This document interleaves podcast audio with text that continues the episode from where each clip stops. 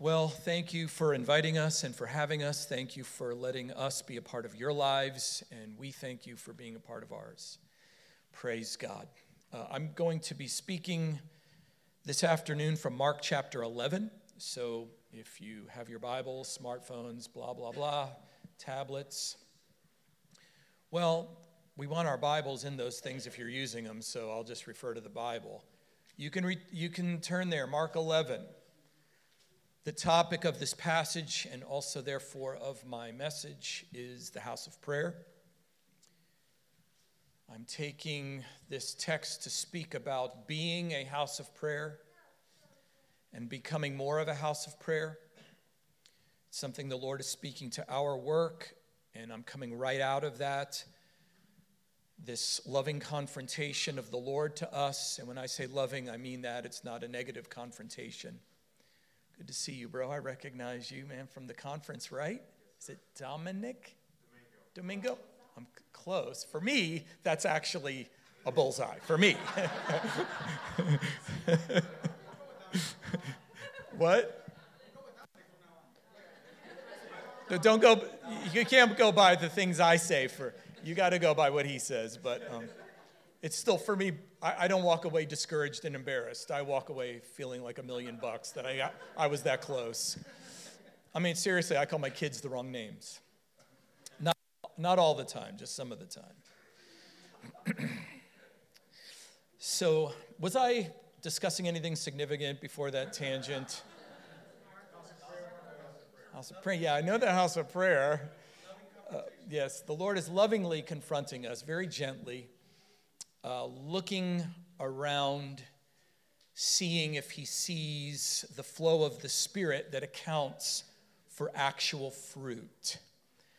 And so I, I want to speak to you out of this loving exchange that the Lord is having with us, believing it has to do also with you, not because it's happening to us, but because it's biblical and it's timely and it's the kind of word you can almost never go wrong with. But still, I believe the Lord is issuing call for you to continue to be, but also become more of a house of prayer.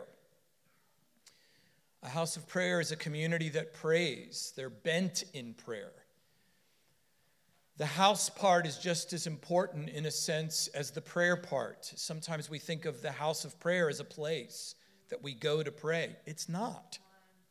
If great if you have that space. Frankie was just talking about that, and I'm about to knock down what he said, but no, no, there's no. I mean, we. When I pray, I pray in a space. I don't, you know, go into this ethereal realm where there's nothing.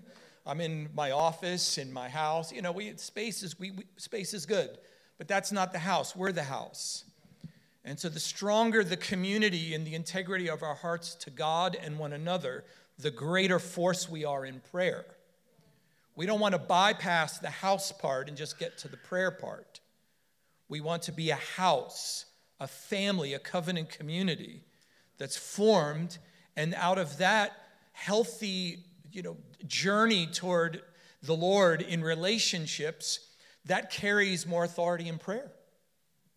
Jesus said that. In fact, he said, you know, if you're offering your gift at the altar and there you remember your brother has something against you, leave your gift. Stop the prayer meeting.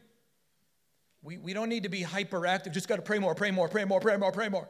It's like, well, we have to tend to the issues of the heart and relationships and not just make sure the negative is absent, but that the positive is present, that there is love, that there is a depth of life that comes because we care about being rightly related to God and to one another.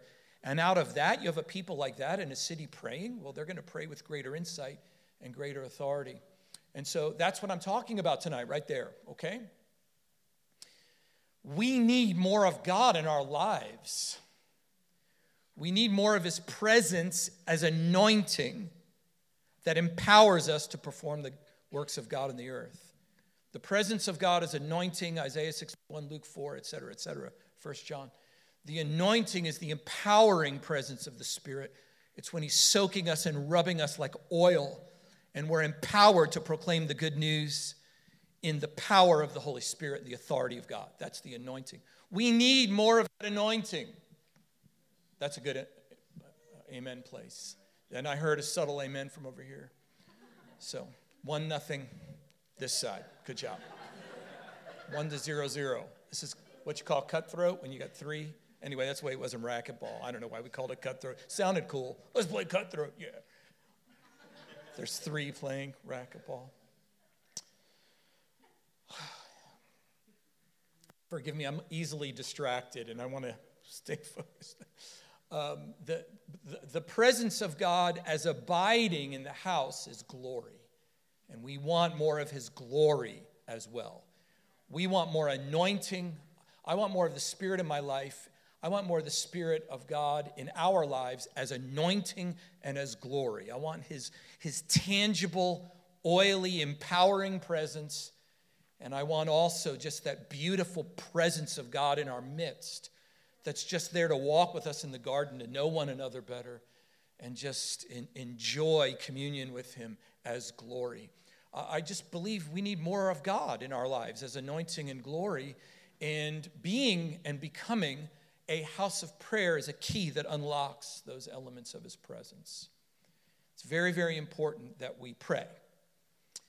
But we must pray with the spirit of prayer. We must pray with whole hearts that are attuned to God. You know, we're not just going through a religious exercise that's pulling the pinata strings as if prayer is just like a formula. No, prayer is just an organic connection with God. In fact, let, let me, before we read the text, let me give you four points here, really quickly, of what prayer really is. They all begin with the letter D. I'm a preacher. We do that. Alliteration. It helps us to remember.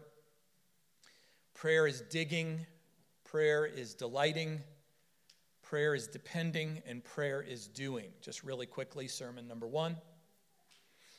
Prayer is digging. We pray because we want to dig deeper into God to know Him. Now, listen, I'm talking tonight about praying with authority, with the presence of God, to see these viruses cast out, demons cast out, power open doors in our community. I'm getting to that. That's my whole point. But prayer is not just utilitarian. Prayer is our relational connection to God to dig in and just know Him better because He's good and He's worth knowing. Jesus said, This is eternal life, that they might know you, speaking to His Father. He was praying this. And we're benefiting from this prayer in John 17. This is verse 3. This is eternal life, that they might know you, the only God, and Jesus Christ, whom you have sent. So prayer is digging into God. That's our first priority, just to get a hold of God and know Him. Amen? Well, I don't know. That's a tie. So prayer is digging. I want to I want to understand the virtues of God better. I want to know him better personally.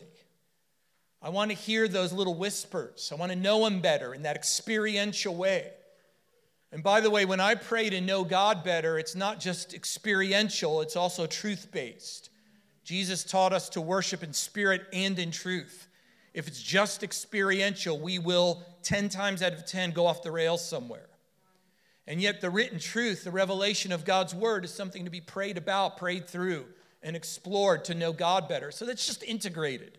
That's why Jesus taught it very simply to worship God in spirit and in truth. That's, that's what I want. I want that experiential, one to one, spirit to spirit companionship, but it's truth based, constantly meditating upon the truths of the gospel to know Jesus better and to know God better. Digging, prayer is digging into the treasures of God Himself.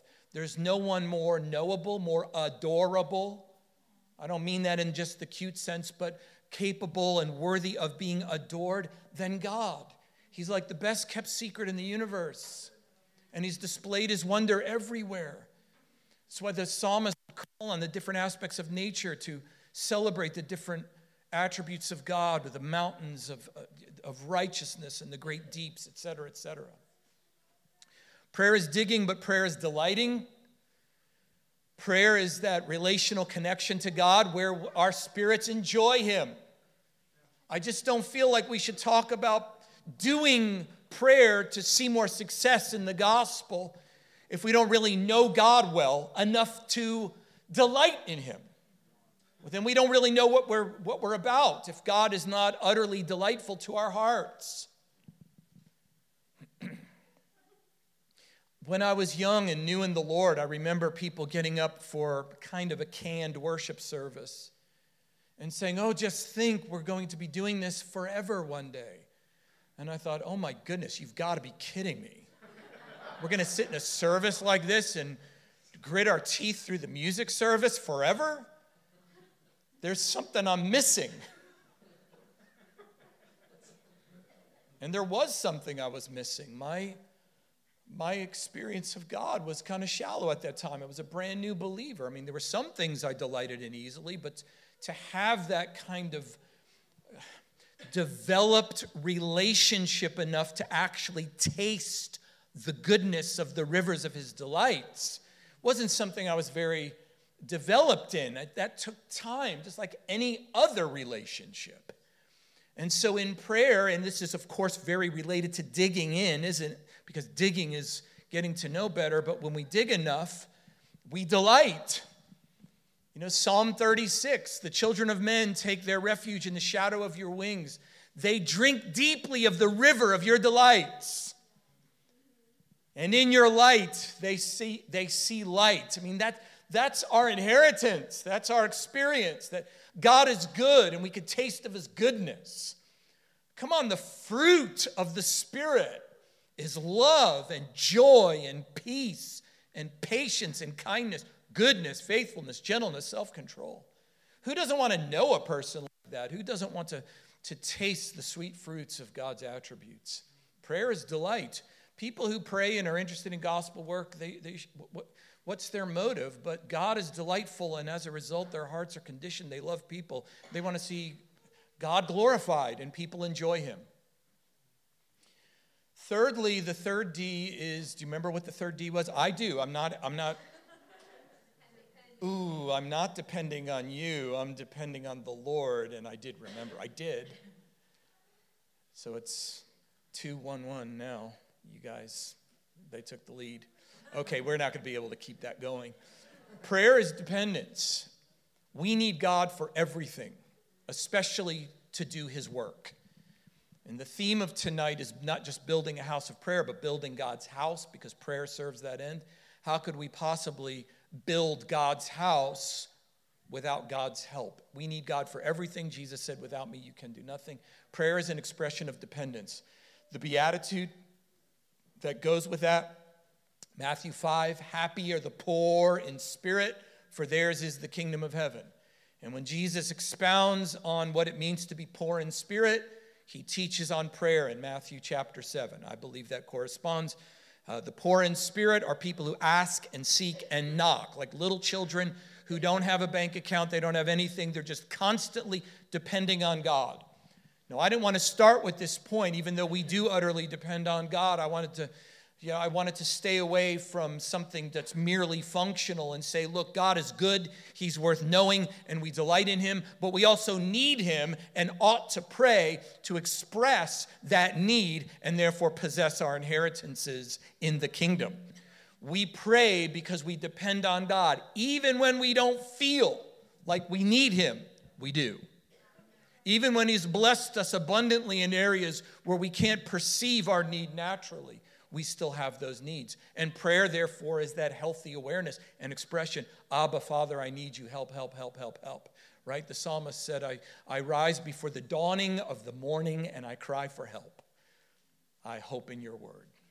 People who know God know how poor they are in the good sense, and therefore they're rich because they're constantly calling out, crying out, and chattering with a very wealthy and generous Father.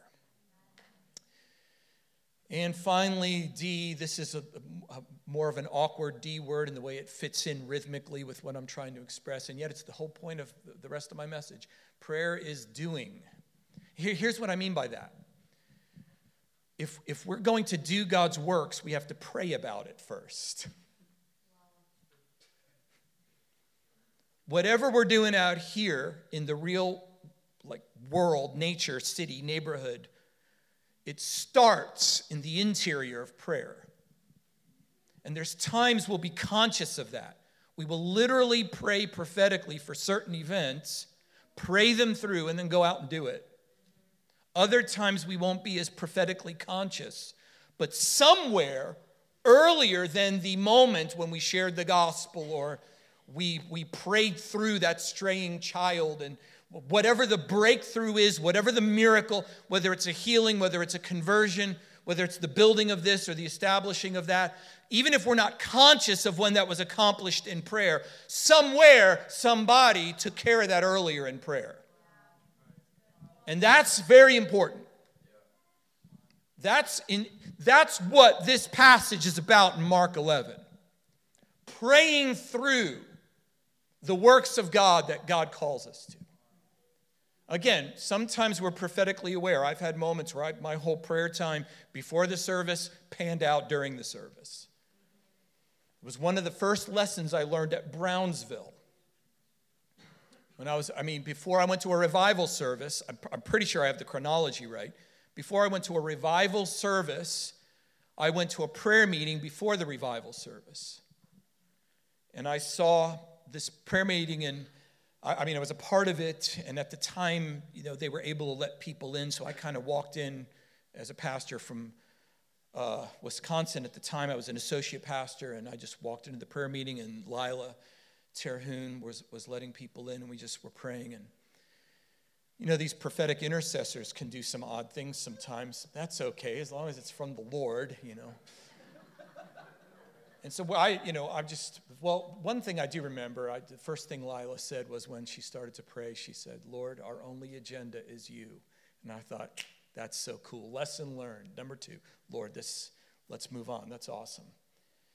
Anyway, I forget exactly how the prayers went at first, but it was basically worship. And then someone got this prophetic word about, about Oklahoma, the state of Oklahoma. We're going to pray for the state of Oklahoma. And you know, the prophetic intercessors, they start doing the wagon train thing around the people who represented Oklahoma, because I guess they had wagons in, in Oklahoma, so they're all doing their thing, praying. So I'm like, okay, I mean, you know, I have so much respect for what's going on in this place, the move of God. So there's, you know, I can handle that. Acting out prophetic parables of wagons. then someone gets this burden. It's not just Oklahoma, it's every state. We're supposed to pray for every state in the union for revival.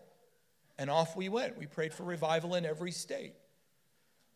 And, you know, it, we, I'm sure we rushed through some. I wasn't leading the prayer meeting. I'm just going along, yes, Lord, you know, whatever. And we prayed through it all. And then we prayed down, and the hour was over, and off we went into the revival service. And so during worship, Steve Hill gets up in the revival service, stops everything. You know, it's always intense when the main, one of the main leaders gets up and stops everything because clearly the Lord's about to interrupt. And he says, I've never done this before in the revival, which happened a lot. I've never done this before in the revival, but we have to pray for revival in every single state. And I want a representative from every state to come up here and we're going to pray for you. And of course, he wasn't in the prayer meeting and got no report of the prayer meeting. It was purely by revelation, but I knew, okay, now that got my attention. All right, we just prayed that, and now it's panning out among the people who are here from the different states. There's a correspondence that's the importance of praying and interceding according to the will of God ahead of time. Now, again, it's, that, that was p- partly so that I could see the one to one correspondence. But sometimes we're praying stuff even in the spirit. We have no idea. We may be praying about some person in South Africa or something. You know, the, the point is not, we always have to visualize it in prayer first. The point is that somewhere prayer is paving the way for doing the works of God in the earth, somewhere. So it's very important that we establish a house of prayer or those avenues on which the Spirit flows like a river. Come on now, they're not going to flow with the same kind of clarity and fluidity if we uh, than, than if we weren't praying. I hope I said that right, but you get the idea. You guys with me? The fourth D is prayer is a doing. We go and we pray through with authority. If there's mountains in the way of this work, you want to remove them. And they're removed in prayer. Prayer that discerns the will of God and, and, and discerns in His will the exact nature of those mountains that are in the way.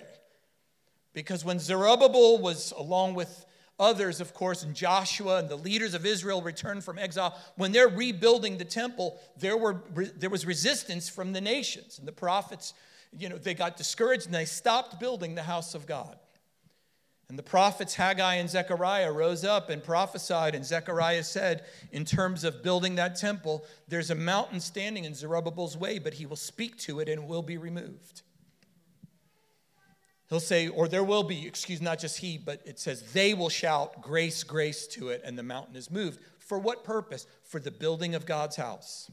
All the building is done in prayer, and then we go out and we do the things that we just prayed avenues and, and creating inertia to move into those things by the Spirit. Everything starts in prayer. Now, I don't want to just come off and say that. I want to talk about God, which I did earlier, digging and delighting and depending. And once our hearts, it's like our priority is just, Lord, we want to know you. Man, there's this strategic praying that has to undergird everything that happens. Again, whether we're prophetically conscious of it or not. There's times we are, there's times we're not. We're not always looking for that. We don't want to write the rules. We just want to know Him. Come on. I'm losing track, but the middle guys, you're going to have to step it up a little bit. Mark 11, verses, well, we'll just start in verse 1 and we'll, we'll carry on. So as they approached Jerusalem at Bethphage and Bethany near the Mount of Olives, he sent two of his disciples and said to them, Go into the village opposite you, and immediately as you enter it, you'll find a colt tied there on which no one yet has ever sat. Untie it and bring it here. If anyone says to you, Why are you doing this? you say, The Lord has need of it, and immediately he will send it back here. So Jesus is about to enter Jerusalem, and he's, he is conscious of the fact that he is fulfilling prophecy. So he's made arrangements to sit on a colt. He's made arrangements to have a, a, an unused donkey to ride in to Jerusalem to make a statement that we would call messianic. He's, he's, he's more than subtly, but not quite explicitly, claiming to be the Messiah here.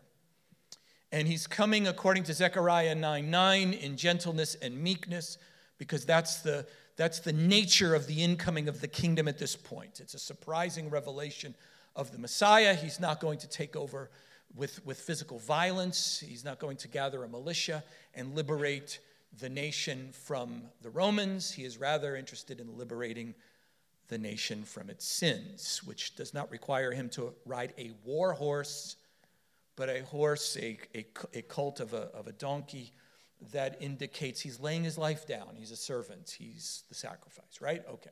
So that's what's happening here. And so here comes this king. They went away in verse 4. They found the colt. It was just as Jesus said. So in verse 7, they brought the colt to Jesus. They put their coats on it. He sat on it. Many spread their coats in the road, others spread leafy branches, which they had cut from the fields. Those who went in front and those who followed were shouting, Hosanna! Blessed is he who comes in the name of the Lord. Blessed is the coming kingdom of our father David. Hosanna in the highest. So they're recognizing either that he is the king or that he's a prophet announcing the king. I'm sure there were different ideas, but they surely saw him as a significant figure. And they're now expecting the kingdom to come through this Davidic figure. So you understand, right? He's coming into Jerusalem among all this fanfare. And of course, in the middle of Jerusalem is the temple. In verse 11, now here you go. So here we start, right? Mark 11 11. Jesus entered Jerusalem and came into the temple. Now he behaves in a way that is unexpected and everything that follows, but he's still fulfilling prophecy. So that was like, that's what Jesus did. He would fulfill prophecy in unexpected ways. God expected it, we didn't. And this is Malachi 3 the Lord whom you seek will suddenly come to his temple. The Lord's messenger, he will come and he'll cleanse it. He'll cleanse it with, with, with, uh, with, he'll cleanse it with soap and with refiner's fire. And that's the passage being fulfilled here. So he's coming to cleanse, and he's, he is fulfilling that prophecy of the day of the Lord, but it's, it's the day of the Lord, but it's not the last day of the Lord. It's a mini version of it. It's the way prophecy goes. It's one of the reasons why we have a hard time understanding prophecy, is because it's, it's all fulfilled in the end, but it gets these little fulfillments along the way, and we really struggle with that. There's a time coming, and now is. There's the already and the not yet, and there's always this tension. So even when things are fulfilled, they may not be fully fulfilled, because he's going to come again to his temple. He's going to come again to Jerusalem. And they kind of thought it would all happen at once, but he was, do, he was doing the, the, the, the interior work first. It was all meekness and sacrifice and allowing himself to be abused so he could save his abusers. But then one day, as Hebrews tells us, he's not coming in reference to forgiving sin, he's going to come to judge, right? So Jesus enters Jerusalem. He comes into the temple. He's fulfilling this prophecy. So he's consciously doing this, Zechariah Malachi. And after looking around at everything, he left for Bethany. Now, that was not what they expected. He comes in, wow, who's this? It's, the Gospels tell us this is the prophet Jesus. And they're talking about him. He's raised the dead. It's, it, he's the one. There, there's been all this attention on him. And now he, he tells his disciples to get the colt. And he comes in fulfilling Zechariah 9. And here he is. And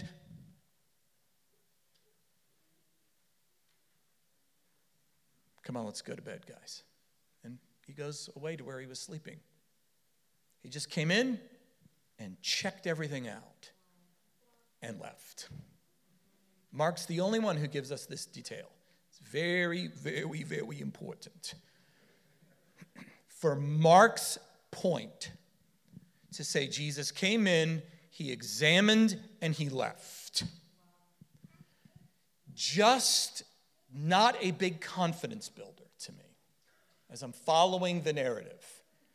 That the x ray eyes just come in. He's got no pressure to fulfill expectations. Everybody's looking at him like, yeah, yeah. And he's probably holding part of his robe, looking, looking, looking. Right on. Okay, you're ahead. what if he's doing that to us tonight? I mean, us, okay? Sometimes the position of the preacher, you know, you kind of think you're kind of Jesus. I'm not. I mean, I know you know that, but we kind of view it that way. It's like, no, it's a we here. What are the x ray eyes seeing in us in terms of fruit bearing prayer? It's like, well, you know, I'm busy. Well, okay, no one's telling you you don't pray enough. I don't know what he's going to say. He's the judge. I got my own heart that I have to worry about. But, but he's the king. He's the one whose opinion matters. Now, I, he's not going to come at this kind of severity, I, I wouldn't think, to like our work. But what does he see? What's, what's, what are his examining eyes examining in us? Is he seeing the fruit for which he created the tree? So it's, it's, it's worth thinking about. And in fact, if we really want a house of prayer, dare we ask, Lord, come and hi. How are you? Now we I was I was trying to work this out with you earlier. I was waving at you. But it's okay. Delayed response sometimes. That's just the way the, the Lord operates. Yeah, I understand. God, I know. God bless you, partner. Have you guys seen my grandkids, by the way? This, I'm sure that's got something to do with that. It's got something to do with being a papa now. I hope, unless he's got a problem with my preaching, and one day he'll be able to articulate it. Just let me live in my world. Um, yeah, well, Jesus is, is examining. He's examining. And he's going to base his response on his examination. So, dare we pray, Lord, come and examine. Come and examine. Lord, we're a little bit afraid of that. Oh, we shouldn't be afraid of the Lord. I know, but still, I'm just telling you, I'm a little bit afraid of the Lord just examining honestly you know. Okay, maybe my, my, my afraidness should be more of a reverence. So maybe the Lord will point that out. In any case, you know, I'm in a season of life where God's getting to things over the past couple of years that He hasn't gotten to in my own heart, in my own life, uh, ever. It's like this quite a season of pressing and pressing and pressing the grape. And then finally it's over, but it's not, and more pressing and more pressing. And then finally it's over, and then another week comes. And he's like, Well, I got to see what kind of juice is in that grape when I squeeze it hard enough. So, in some ways, it feels to me like my heart is extra tender to this sort of thing. It's just one of those seasons. Like, okay, well, I mean, you only live once, Lord. Just do what you need to do. Examine my heart and examine our ministry work. And just judge it by your standards, not the standards of the outside worldly church world. That even I'm tempted to compare myself with. Oh, I don't know. It's like, well, but how does the Lord see me? Then it shuts my mouth in comparisons. And that's part of the point of this. This relates to the passage because Jesus is concerned that there's an interior reality that corresponds to the face we're putting on our ministry in our church. And we've become experts at putting something out that looks like it's alive. We're experts at it. We could do it instantly. Opening day, and it's massive, it's awesome. Opening day. It's like, wow! And Jesus is like, my eyes examine on a different level. Right? It's the characteristic of the Messiah in Isaiah chapter 11. Jesus says something similar in John chapter 7. He, he, does not, he does not judge by what his eyes see, meaning the natural. He does not judge by what his ears hear, just what you, you and I are saying, just what we show up and show. He's like, no, I see on the interior. And in our context, I see if there's a deep integrity that's pulsating in prayer. There's a house there that's healthy, that out of that desire for God and His work is spending time in prayer because there's no other way. Because even some of the churches in Revelation, it's like, look, you, you do good works, you have good doctrine, but this I have against you. So we may be wholesome, but is there such a connection to God that we're actually spending our time articulating it to Him so that something will happen that He wants rather than just coasting. Anyway, in verse 11, he comes into the fanfare and it's anticlimactic. He simply looks around at everything.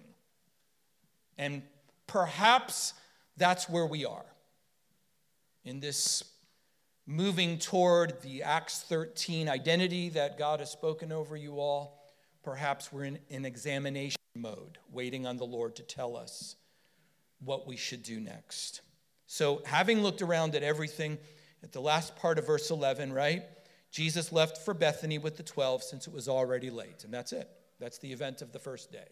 Dun, dun, dun, dun, dun, dun, dun, dun, climax almost. And then he looks around quietly, very ominous, turns around, and takes the road home to Bethany it's already dusky, maybe almost dark, and then they get home to sleep. First day. On the next day, in verse 12, everybody with me? Almost, guys. Come on, middle section.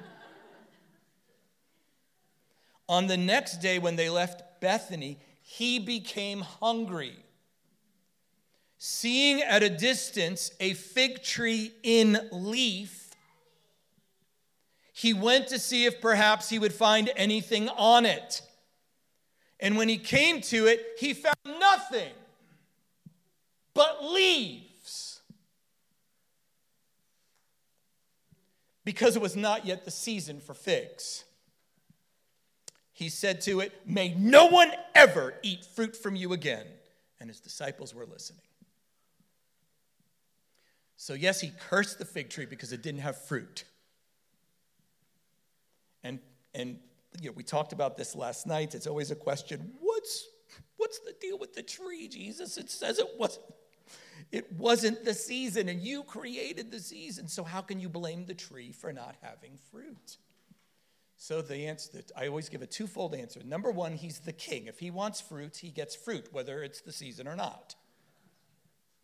If he's hungry and he perceives a reason to inspect a tree and find fruit on it, then that's, not, I'm not going to give him a nature lesson. Lord of all nature. Secondly, some of the fig trees bore little bits of fruit before the harvest in the fall. This is the spring. And some of the fig trees would, would what's the word, would bud, the small version of the fruit that would come more mature later. But there would be a very early form of fruit early, like ahead of time. And how did that tree indicate that it was budding early forms of the fruit? Because it was full of leaves. So the fact that it was not the season for figs is an important point for people who understand this process because they're like, oh, we don't expect figs on the trees unless it's leaving, it has leaves, therefore it's going to have the little fruits. So it's an extra blessing for Jesus who has a big day ahead of him. And the small version of the fruit is not as pleasant to taste as the mature figs, but it's still edible and nutritious. So Jesus sees a, a tree and leaf, and because it's not the season for figs, he says, Ah, the tree is giving me breakfast after all. I can see the leaves are indicating. The leaves are saying, We got fruit. He goes up and he says, Wait, but you don't. Don't operate that way. Don't advertise that you're alive if you ain't got fruit. And he says, Never again. This is not the way we operate. We don't go for looks, we go for fruit. And you know how you get the fruit? You connect with God deeply and pray. You do the work in secret for the public manifestation of fruit. We have become, and I say we, meaning the larger church in the Western world, we've become masters at creating false advertising. We can look alive, we can look amazing, spiritual, because we can manipulate, not social media, even before social media, we just, we find a way to look like there's something really happening. Or it's mixed. It's promotional mixed with some good gifting and whatever else. And Jesus is like, that's not never the way I've designed it. Sometimes I see works people are bragging about how amazing it is already, and I'm like, how could it possibly be that amazing already? What's wrong? It's not possible. I know in the natural things can be a lot slower, but seriously, do you know how long it takes to form a healthy family? Do you know the amazing investment and the time that it takes. And it's like, oh, we instantly got this gigantic, healthy family. Look, their kids are representing and everything else. And it's like, how, did you possibly? There's no way. That's not the way God creates us. He calls us to something that's a, that's a long term investment.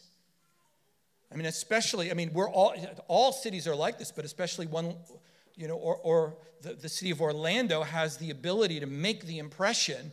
I don't just mean spiritually, I mean, it's like, it's one of those media entertainment cities that's like really good at making a statement on the outside. Irre- I almost said irregardless, regardless of what's on the inside.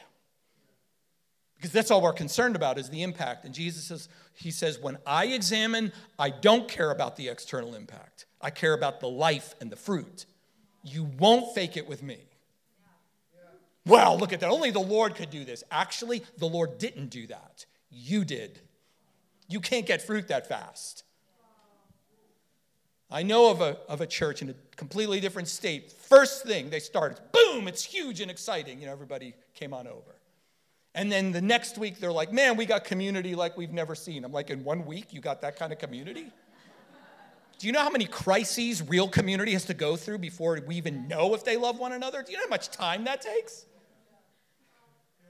Let alone long term discipleship of all these people in these neighborhoods that are broken, broken, broken, broken, broken. Have you ever read the epistles and what Paul had to deal with with new Christians? You can't can that. It's something that's dug out in the deeps of God in prayer. We can make the trees look like they got a lot of leaves, but only the one who comes in and examines with x ray eyes that are holy can tell whether or not there's real fruit. We call the leaves fruit sometimes, it's not. Fruit is fruit. It's new believers and it's character. It's the development of people who aren't working on just the way they come across to others. They're, they're, they're working on who they are in God so that their very lives just bear fruit.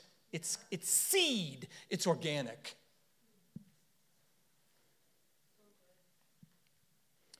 So, this cursing of the fig tree is a parable that is parallel to the, the parable of Jesus coming into the temple in a moment. that rhymes, by the way. It's a parallel parable. Notice, by the way, in verse 14 that Jesus curses the fig tree. Matthew tells us it is withered immediately, and of course, he's accurate, but Mark doesn't mention it yet. Mark mentions that Jesus goes into the temple. So it's curse the fig tree, then go to the temple. We find out about the result later. So Matthew just truncates it, he puts it together in a condensed form for his purposes. Because the, the speed with which this tree completely withered up, even though it's seen actually in 24 hours, still that's miraculous. So he says immediately. I mean, it wasn't like months later. It's like it's completely gone. All the leaves are gone, everything's shriveled. So, for Matthew's purposes, it was immediate. Well, it was immediate with Mark also, but we don't know it yet because of the way Jesus is playing out these parables. So, here comes parable number two, making the same point verse 15. Okay, after the cursing, verse 15, then they came to Jerusalem. And he entered the temple and began to drive out those who were buying and selling in the temple and overturned the tables of the money changers and the seats of those who were selling doves. And he would not permit anyone to carry merchandise through the temple. And he began to teach and say to them, Is it not written, My house shall be called a house of prayer for all the nations, but you've made it a robber's den? So there's, there's three things happening here that the Messiah as king is doing in his temple. Number one, he's cleansing the temple. He's removing the business elements. You're using God's house for your business. And so, uh, you know, there's nothing wrong with buying sacrifices if you live 100 miles away. You, can, you want to wait till you get there to buy a sacrifice. And then you need to exchange your currency if you're a Jew from another nation or city that uses different coinage and whatever else. As a general principle, fine. But these guys are taking advantage of God's feast and the pilgrims in order to make a profit, and they're using God's house as a hiding place to fulfill their selfish desires. So Jesus comes in and he says, We're getting all this out of here. And we kind of have to take that in our own hearts. Lord, get all that out of us. We don't want to we don't want to use God's house so we can profit in some way.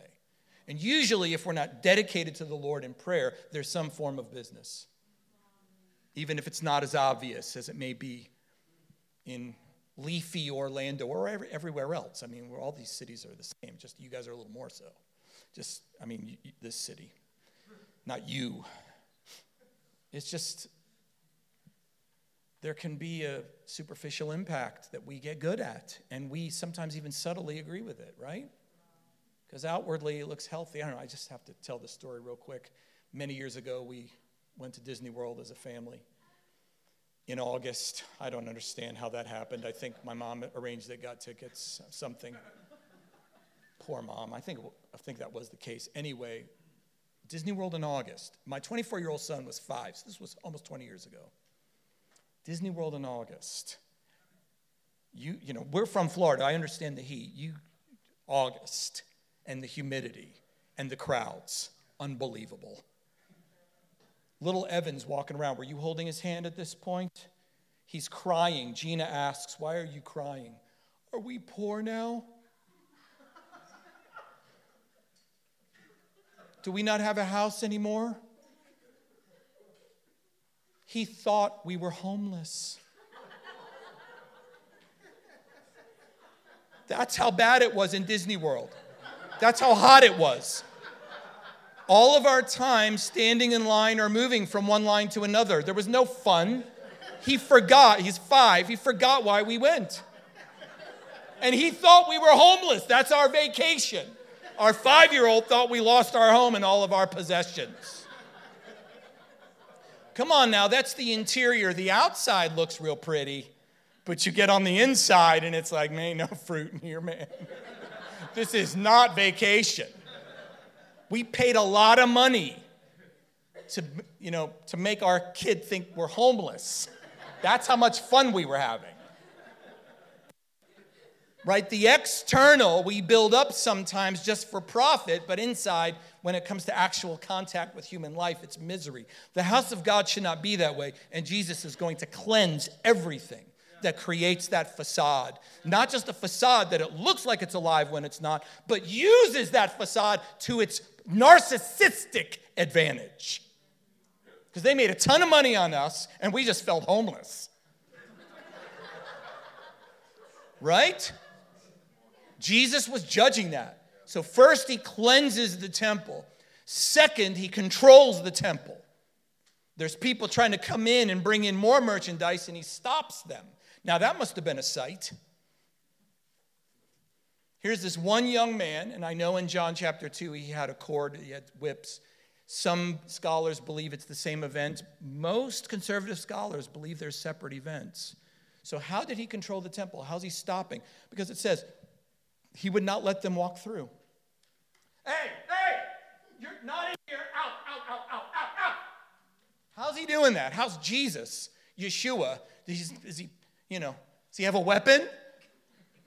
Or you know, you hire these big giant disciples? Come on, Babatunde. You're, do you guys know Babatunde? Like there, every once in a while, I wish like my I was walking with Baba Babatunde to help to, to address this person I had to address. You know, big old ex NFL player. He's one of the one of the brothers in Chicago. Did Jesus have guys like that? It's just like you know, the size of three men. There's no indication of that. Where did Jesus get this authority? Well, you know where he got it from, but spoiler alert, I have to keep moving. The third thing Jesus did was de- rededicate the temple to prayer. First, he cleansed it. Second, he controlled it. And third, he rededicated it with no connection to the temple police, with no big muscle with him, no weaponry. He didn't gather, you know, a bunch of bad guys with, you know, weapons or something. He just did it. He acted like the king. He cleansed it, he controlled it, and then he dedicated it. I mean, is there not one person that's just going to walk up to him and say, You have no right to do this, and put him in a headlock and escort him off the, the, the temple precinct? There's no one there to do that. Jesus has no authority, naturally speaking, whatsoever. None. Where did he get the freedom and the open door to just walk into the temple and take complete control? It's completely random. It has no connection with any natural ability to do that. You know where it came from. You know that. Because I already explained. Jesus came in, he looked around, and he went home, and they slept, and they got up and they did the fig tree and came in for this, right? So you all know where I'm going with this. What do you think he was doing while the disciples were sleeping? He's up at night moving the mountain. Because that's just what he teaches on in a minute. Because then they go home and they come back again and they're like, in the morning, the second morning, there's a fig tree all withered up. Like, how do you do that? And Jesus says, I'll tell you how I do it. Have faith in God. Tell the mountain to move, and it moves.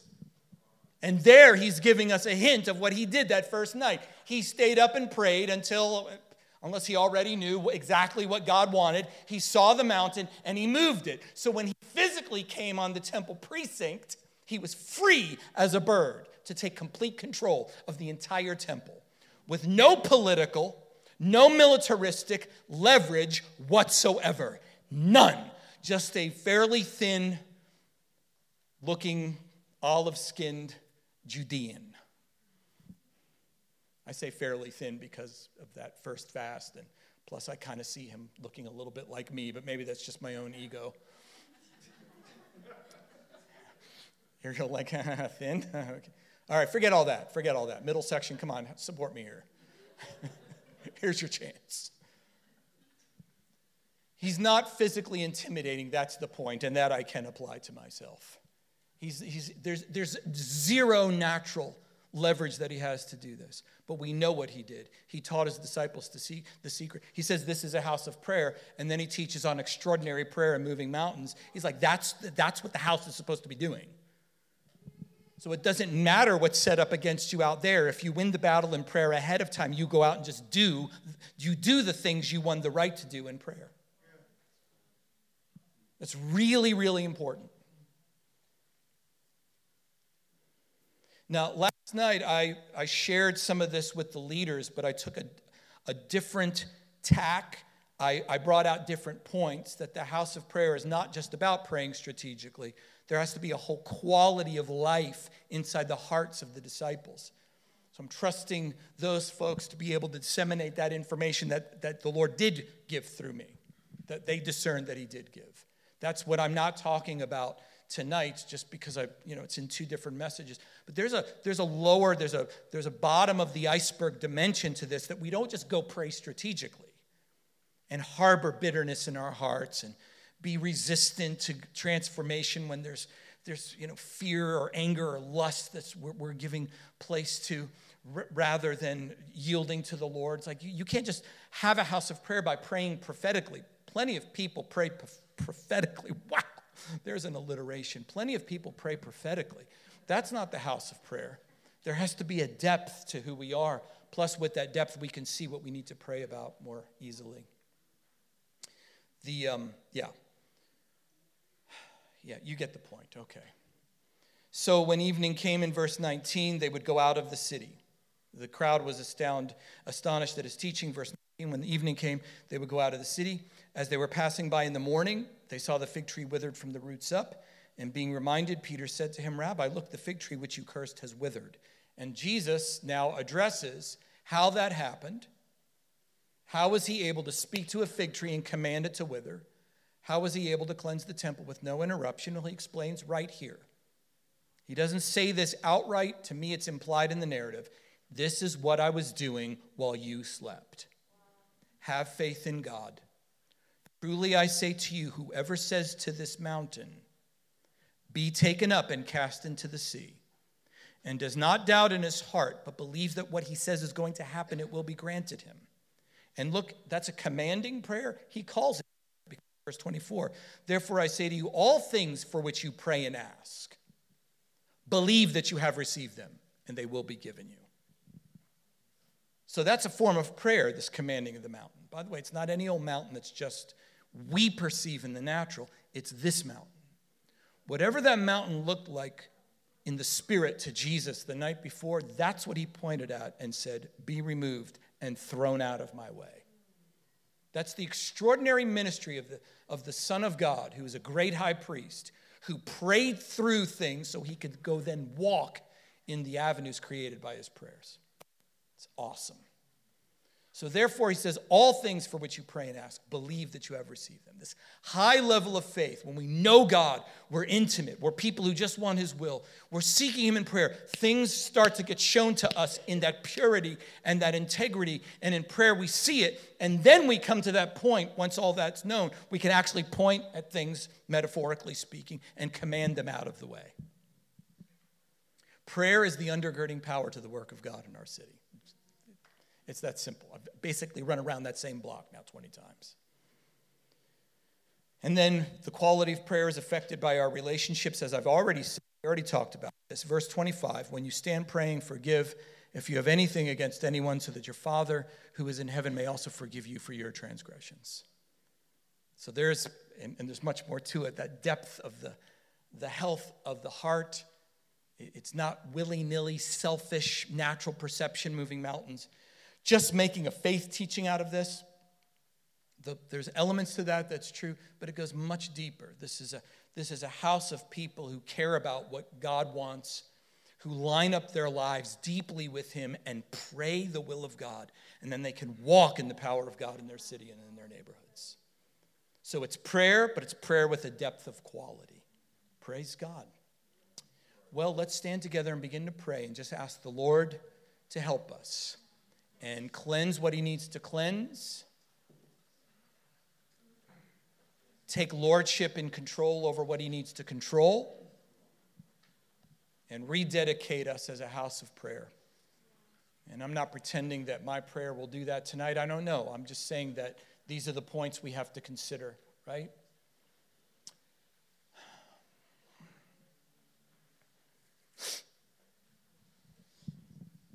We'll, we'll just spend a little while in prayer. It's, it's uh, about that time to just close in prayer. So. Let's just wait on the Lord a bit. We'll close in prayer.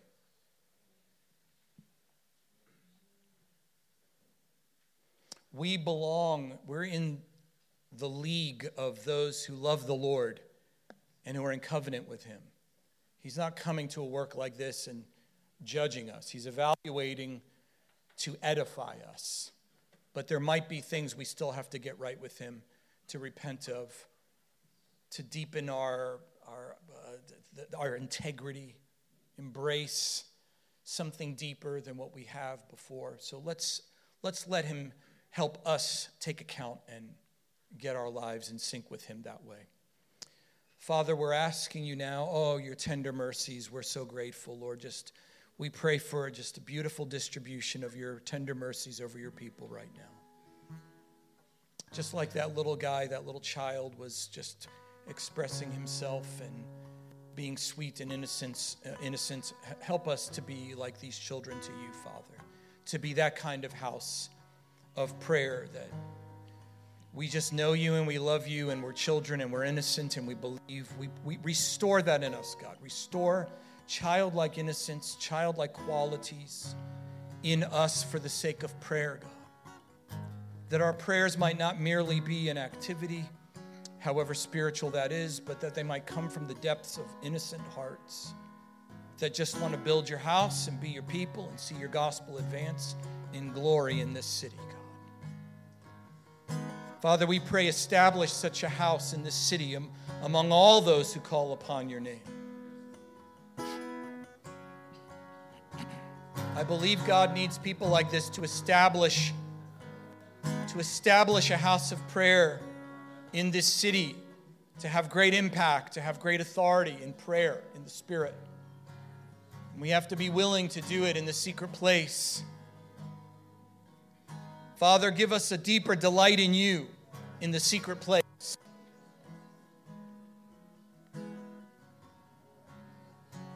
Deal with us, God. Deal with us. Help us. Deal with our hearts. Deal with our habits. Help us, oh God, we pray in Jesus' name.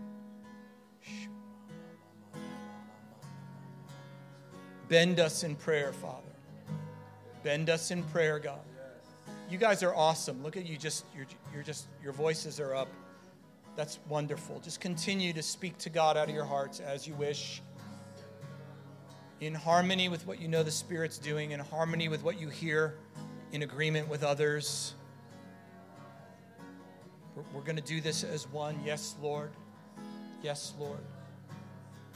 Lord, would you reestablish the house of prayer for all nations?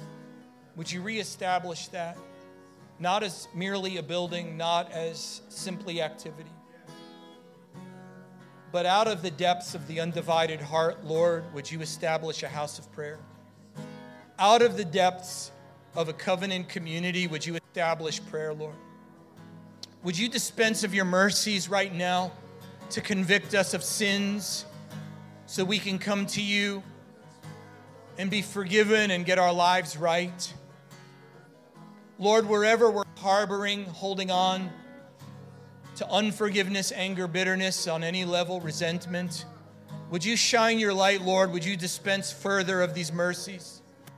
Not only to shine the light on these things, but to give us the strength to hand them over to you and to walk away without them Would you establish the house of prayer in this way, in the integrity of your spirit, in our spirits, God? Would you do a work in every man, woman, boy, and girl, in not just in this room, but in all that's represented here, in all in this city and region, among those who call on your name? Would you do a deep work in our hearts and homes to establish this Mark 11 kind of house of prayer? Not our kind, God, your kind. Attending to your gospel imperatives. We pray. We pray. Lord, we pray in Jesus' name.